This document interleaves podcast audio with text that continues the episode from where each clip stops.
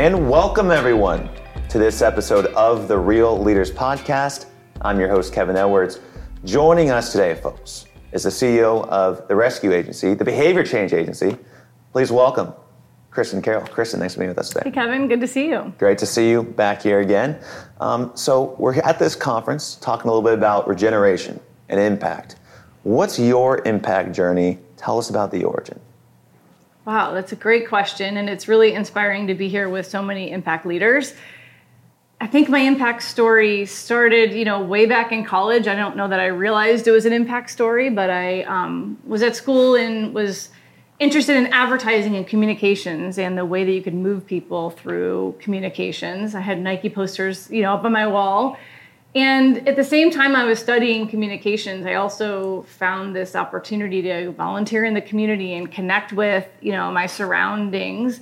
Um, go to town council meetings. I tutored um, inmates at a local jail, taught them computer skills, and all of a sudden I kind of saw this way where communications could actually help solve or help create awareness around societal problems. And I always had this kind of goal inside of me to be able to marry those two things. I started my career in advertising and I had an amazing job, big skyscraper in New York City, and um, it just found like it wasn't my people. Uh, it was a big agency, did great creative work, but I really wanted to marry, you know, this idea of communications and impact. And I started looking for that opportunity. This is over 20 years ago at this point. Um, I found an opportunity to work at the Partnership for a Drug Free America, which is a nonprofit that had an opportunity to do a large scale national program for the Office of National Drug Control Policy and started working with advertising agencies all over the country to brief creatives on how we could create an open dialogue around drug use, help parents talk to their kids. And it just opened up a way for me of being able to see how communications could marry with, you know, solving societal issues and you know, my career has progressed through a high growth tech company, but now at Rescue, our mission as a company is to make healthy behaviors easier and more appealing. And my career has kind of come full circle. And what are some of these um, behavior changes that you're trying to uh, influence? Uh, substance abuse, uh, mental health. What are some of the big challenges that you're taking on at Rescue? Yeah, at Rescue Agency, we really started in tobacco control, you know, helping to create prevention programs at a time when smoking rates 21 years ago were, were quite high. Um, but as we've grown over time, we, we've developed behavior change strategies that have been able to reduce tobacco uh, use among young people, also help uh, adults stop smoking. And we've been able to apply those principles to substance use disorders mental health um, outreach, uh, early childhood education, nutrition and obesity prevention, physical activity promotion. And so those are all the health behaviors that we kind of really try to understand and think about how can communications nurture a path towards more health for different individuals. And, and, walk us through kind of your methodology, your secret sauce to understanding who you're trying to reach and really making sure you're saying the right things to influence their change. Yeah, I mean, every single campaign that we do and every single approach that we take starts with research and really deeply understanding the audience that we're looking to affect and change. Um, and we spent a lot of time in the field when we were working on tobacco prevention programs early on. We would go out to bars and clubs where people were smoking. Um, we would go to high school, not to high schools, but the surrounding kind of hangout areas to find kids who are actually engaging in that behavior and make sure that we were talking to the people who could give us an understanding of what the motivations were even if they didn't know it themselves. So research is a really important part of our process. That's where everything starts. Um, and then we really look at you know identifying single insights that can help us understand how we might be able to shift someone's perspective on a behavior and how to take their own values their identity their belief systems and create a path where a healthy choice is an easier choice for them. And over the past two years, uh, while the lockdowns had happened, COVID, you know, changed the whole world. What did you experience within those two years for someone that works in behavior change uh, and, and does a lot of this research for people, you know, struggling with mental health? That's such an amazing question. And COVID was just an incredible catalyst and trigger for so many health issues to come to the forefront. Uh, so first, I mean, you know, COVID disrupted public health uh, in so many different ways, and here we are working on issues like tobacco control, substance use, mental health, um, childhood education, nutrition and obesity prevention, food insecurity, and all of a sudden, this much bigger, much more urgent crisis came and you know exploded right in the middle of all of those things. So the first thing we did was recognize that we had to continue the programs that we had already kind of had in place and as an agency, we had to make a really hard choice. Do we follow the COVID shiny object, or do we focus on the fundamental underlying health issues that we experience every day? And what we saw was that COVID mm. was a shiny object, but we recognized that it actually wasn't a behavior change issue yet. It was a crisis communications issue because we were trying to, you know, the, the world was trying to figure out what's happening, what do I do, how do I act? And there wasn't a lot of clear information. So instead of following that shiny object, we really doubled down and started to do research around how is COVID affecting tobacco use? How is COVID affecting mental health? How is COVID affecting food insecurity or nutrition? And by doing that, we could start to really see the, the sea change that was happening, where all of these issues actually became worse during COVID. And people needed support more than ever. And so we really focused on integrating and layering in COVID messages to the campaigns we were already running. So tell us a few things that uh, came out through your research uh, tobacco use, um, diabetes, overweight, health, um, weight gain. What were some of the things that uh, you found or discovered through this research? Oh my goodness. Well, each topic area has so many specific learnings. I'll, I'll talk about one specific to uh, teens and vaping. So, one thing we saw very immediately is that because teens were no longer going to school, their social circles were actually, you know, they, they shrank, right? And people are isolated, teens were isolated. And on one hand, there was a feeling that maybe vaping would go down and or that behavior would actually go away. Um, and for a very short time, we, we saw that. But what we also saw was that teens were anxious um, they weren't sure how to act. They didn't have their regular social outlet, and then isolation led to you know behaviors that they may not otherwise have actually engaged in. Social media became you know a catalyst for teens meeting up and being able to buy vapes or engage in you know that that activity, and it almost became a coping mechanism during a time when we were all anxious together. Um, and so we started creating communications, for example, to teens that help them understand lung health. Instead of telling them not to do something, our goal is always to make sure that we're giving people information that they may not otherwise have understood. So, our vaping campaigns to teens, for example, started talking about lung health and the effect of um, the chemicals on your lungs. And it was really timely at a time when the virus was spreading and obviously affecting lungs. From a mental health perspective, I mean, we all felt the effects. Um, but you know, our mental health programs really started addressing um, high need audiences. So we put together programs that were focused on first responder, first responders and frontline workers. These were people who were putting their life on the line for others, um, partly because of economic responsibility.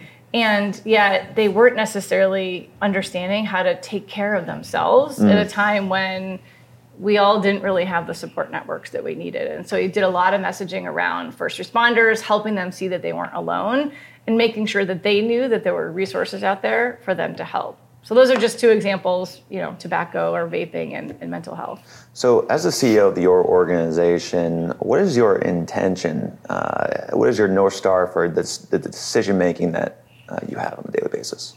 Yeah, I mean, we really think about, you know, when we're as a mission, our, our goal is to make healthy behaviors easier and more appealing. And we're always thinking about how can we create the most change, the most positive change within the communities that need it the most. You know, COVID really shone a spotlight on health inequities that have existed for years and years and years, that were not new.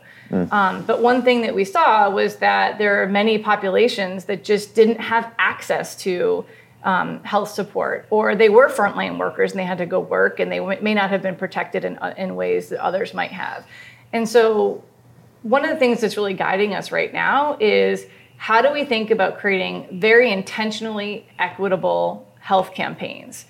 Not how do we reach the most people with a message, but how do we make sure that we're reaching those people that need help the most with a message that is specific and relevant to them And in that way, we can give them the most support so that you know they can create a path towards health that may not otherwise exist. And, and how is this affecting uh, the communities that you serve? What is your relationship with the municipalities and just the local community goers? Yeah, so uh, Rescue works primarily with public health departments, you know, all over the country at the federal level, but you know, increasingly the state level and county level. We also work with a few, a few school districts, and what we find is that those public health agencies that are out there, um, they have urgent needs and significant needs to help their communities, but they don't always know exactly how to accomplish the goals that they have. One thing that we've done at Rescue. Um, you know, we work in vaping prevention or substance misuse disorder, for example, and a lot of times there's just limited funding. There's not enough funding to address the community concerns that are out there. And so we've developed a model where we create programs and we do research in a specific state, but instead of every state having to actually pay for their own campaigns, we create a path where states can license the work, mm. learn from other states. And so, in essence, we crowdsource the funding mm. so that we can create really relevant research driven campaigns that can actually help the community faster than if they had to do it themselves and alone. Interesting. And when it comes to hiring, um, you, have you found any benefits with uh, you know operating a social organization where people um, you know feel the need to give back, feel the need very similar to your career path mm-hmm. growing up? Um, have you found that as a, I guess a competitive advantage uh, for hiring employees that want to work for you and, and retaining them? Yeah, in terms of hiring, we have an incredible team. I mean, I we call uh, our team kind of a, a, team of unicorns, where everyone has this specialty, and then they're able to bring the specialty, whether it's a PhD researcher or someone who's just so incredibly smart, bringing strong strategic insights to the table, media experts, social media and community management folks, creatives. Um, and so we have this skills, these skill sets that are typical of an advertising agency, but everyone is bringing experience to the table that together can really help address community issues. And the purpose driven element is absolutely you know a magnet. It's interesting because a lot of folks when i interview for example they say i just had no idea that there was an organization like this that existed. I've never seen anything like it. And unfortunately that's actually true where you know co- communications is really in our society used to drive sales of product when in fact it can actually be very powerful in helping to shape you know the way that we think the way that we behave and isn't it incredible that we can use communications to improve health? Um, you know with this new generation of, of, vapors and smokers i mean you hear stories about you know the, the bathrooms being clouded with smoke um, that you know people not being able to live without it um, at age 15 16 17 uh, what is the, uh, the, the effort that's going to take to prevent um, and, and cure and regenerate this generation that picked up a vape during this lockdown? How to solve the vaping epidemic among teens? Um, you know, well, I think that's a really difficult question, and it's one that you know we put a lot of attention on. It's so fascinating because the public health community had been focused on tobacco prevention for so long and vaping was developed as a harm reduction tool for adults. And so the public health community for a long time didn't come out and say this is problematic for teens because it was never intended for teens. And yet you have uh, vaping manufacturers like Juul and others that were marketing directly to teens. And so I bring that history up because we would see it in focus groups early in 2014, 15, 16. But the determination that this was an epidemic among youth really didn't happen until 2017, 18, mm. 19. And no action was really taken until those later years. And so at this point, you know, you've got teens who think that this is a safer alternative to smoking and that they don't think that there's anything wrong with it. And what we've had to do is really help educate teens with um, health communication strategies that are, in fact, more mass awareness. So making sure that there's an awareness, just like Juul went out and had an awareness of their own product, we had to go out and make sure that every teen understood that there were chemicals inside of vapes that could damage your lungs or mm. help them understand the addictive nature of vaping. And one of the biggest challenges was that there wasn't a litany and a history of research because it was so new. Mm. And so human condition creates a path where if there's any doubt that something is true, you could make it untrue. And a lot of teens said, oh, this is not addictive, right? And so ultimately, um, we've actually created experiences where um, we're able to help teens who have become addicted connect with peers. And I'm thinking right now, um, hmm. when I think about vaping and how do we help teens, one of the things that we recognize is traditional cessation models for adults. For example, you call a quit line if you're adult and you can get nicotine patches and, and that type of thing. Those programs don't work for teens. First of all, they're never going to pick up the phone. No. Second, they're never even going to sign up for something online. What we've actually created in partnership with UCSF and a group called Hope Lab is a digital intervention through Instagram where it's a teen vaping cessation support group. Hmm. So we have a cessation counselor that comes in on Instagram, welcomes teens to a 15 person kind of group of peers, and over 30 days together they explore their, um, their vaping habit, why they might want to quit, the challenges that come along with that. And we have an incredible success rate. We've now not only piloted, but have been running this program. It's called Quit the Hit in seven different states. Um, and we see this as a really great opportunity to use digital media, which is where all of our teens are, to create a path to a healthier behavior for teens. I mean, as you mentioned, you know, this is uh, fairly new and it was uh, kind of just unknown, and we weren't really sure because we had no historical records of kind of how to make decisions. A lot of new things came up over the past two years, whether it was vaping, vaping was already happened, but just kind of just accelerated. Obviously, COVID was new who did you go to uh, for advice, support to navigate the uncertainty? And what is your mindset? Uh, how has your mindset changed uh, over the past three years? Yeah, so as part of as part of the public health community, you know, we work with over 28 different states, and so we see on a regular basis what states are seeing. You know, we can see their youth behavior risk surveys, their YRBS data. We can talk to you know those public health officials and understand what they're seeing. And we work with organizations like the Campaign for Tobacco Free Kids. Um, but what we really try to do is focus on understanding the audience themselves because we can see the trends from a statistical perspective, and but we often sign, oftentimes see those trends from the audience before they actually show up in the data. And so I think from an uncertainty standpoint, because we're doing so many focus groups, we do you know, um, ethnographic studies. We go visit homes of, of individuals with their invitation. You know, over COVID, we have to we had to move all of our research from in person to online, and we we negotiated that kind of landscape so that we could make sure that we could continue to talk to people, and whether it is understanding the motivations or the challenges behind someone who's smoking, someone who has a substance use disorder, someone who's trying to help a friend with a mental health condition um, we just learn so much from our audience, and we have a team of subject matter experts that also helps us as well. So, always talking to the audience, always actually going out there, doing the dirty work, getting to understand the customer, how they talk, how they act, um, what actually communicates with them best. Yeah, we have to be very careful in our work not to project our own sure. understandings or thought process of why people engage in a health behavior or not and we really have to hear it from them. Uh, applied empathy is a way that we talk about it. We really want to make sure that we're understanding where someone's coming from and not just putting ourselves in their shoes, but really understanding what it takes for them to walk forward and what their motivations might be.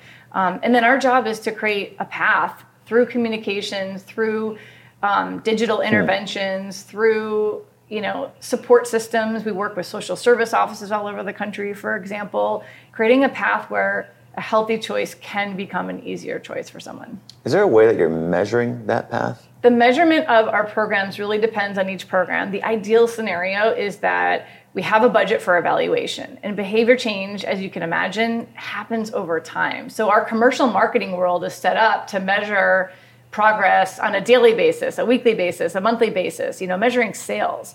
Behavior change is definitely, you know, a longer term uh, prospect than that. So at the beginning of any campaign, we typically do a baseline and we understand among our audience what are the hmm. behaviors that are happening today, what do they think, what is their knowledge of the behavior, what are their attitudes, and what are their belief systems. And then we often, if in an, an ideal scenario, we are able to follow an audience over time. We've done studies that are tracker studies, you know, one year, two year, three years, and we can see a percent change over time. We've also worked with external evaluators, particularly for our federal work, um, where there's an external evaluator that's following a cohort of, of um, people over a period of five years. And that's really where we can see changes that happen. And, and, throughout your impact journey as a CEO, what have been some of the greatest lessons that you've learned? I think as a CEO and throughout my impact journey, you know, the greatest lesson has been how important it is to stay true to our mission and to really focus both our team, our clients, and our work on having the biggest impact that we possibly can. And when I say that, um, that focus has been so important because it's been so easy for us to follow, you know, shiny objects like let's see if we can really help support the COVID, you know, crisis, or should we, you know, bring on a new contract with a, a new state or a new client that may not be ready for a new way of thinking. Um, or how do we make sure that we're really building the the impact and the mission into how we treat our employees and engage with our employees and so that focus has been something that's hard to have over time, but it's actually also been the most important thing. I remind myself what our mission is to make healthy behaviors easier and more appealing so often because it helps us make sure that we make the right decisions. Mm. And if we do our work and drive positive health outcomes, we will get more work. And mm. I think that is what you know we hold our hat on in terms of being able to grow as an agency. So having the mission and, and uh, being in alignment with that mission for your decision making uh, kristen carroll it's been a pleasure speaking with you today. Let's Likewise. bring this home. What is your definition of a real leader? My definition of a real leader is someone who is courageous enough to really understand what their impact can be and how to bring together a group of people who have a shared purpose who can be focused and to together, you know, create a bigger impact than they would by themselves. For Kristen Carroll, I'm Kevin Edwards asking you to go out there, bring people together around the shared purpose, and always, folks, keep it real. Thanks, Chris. Thank you.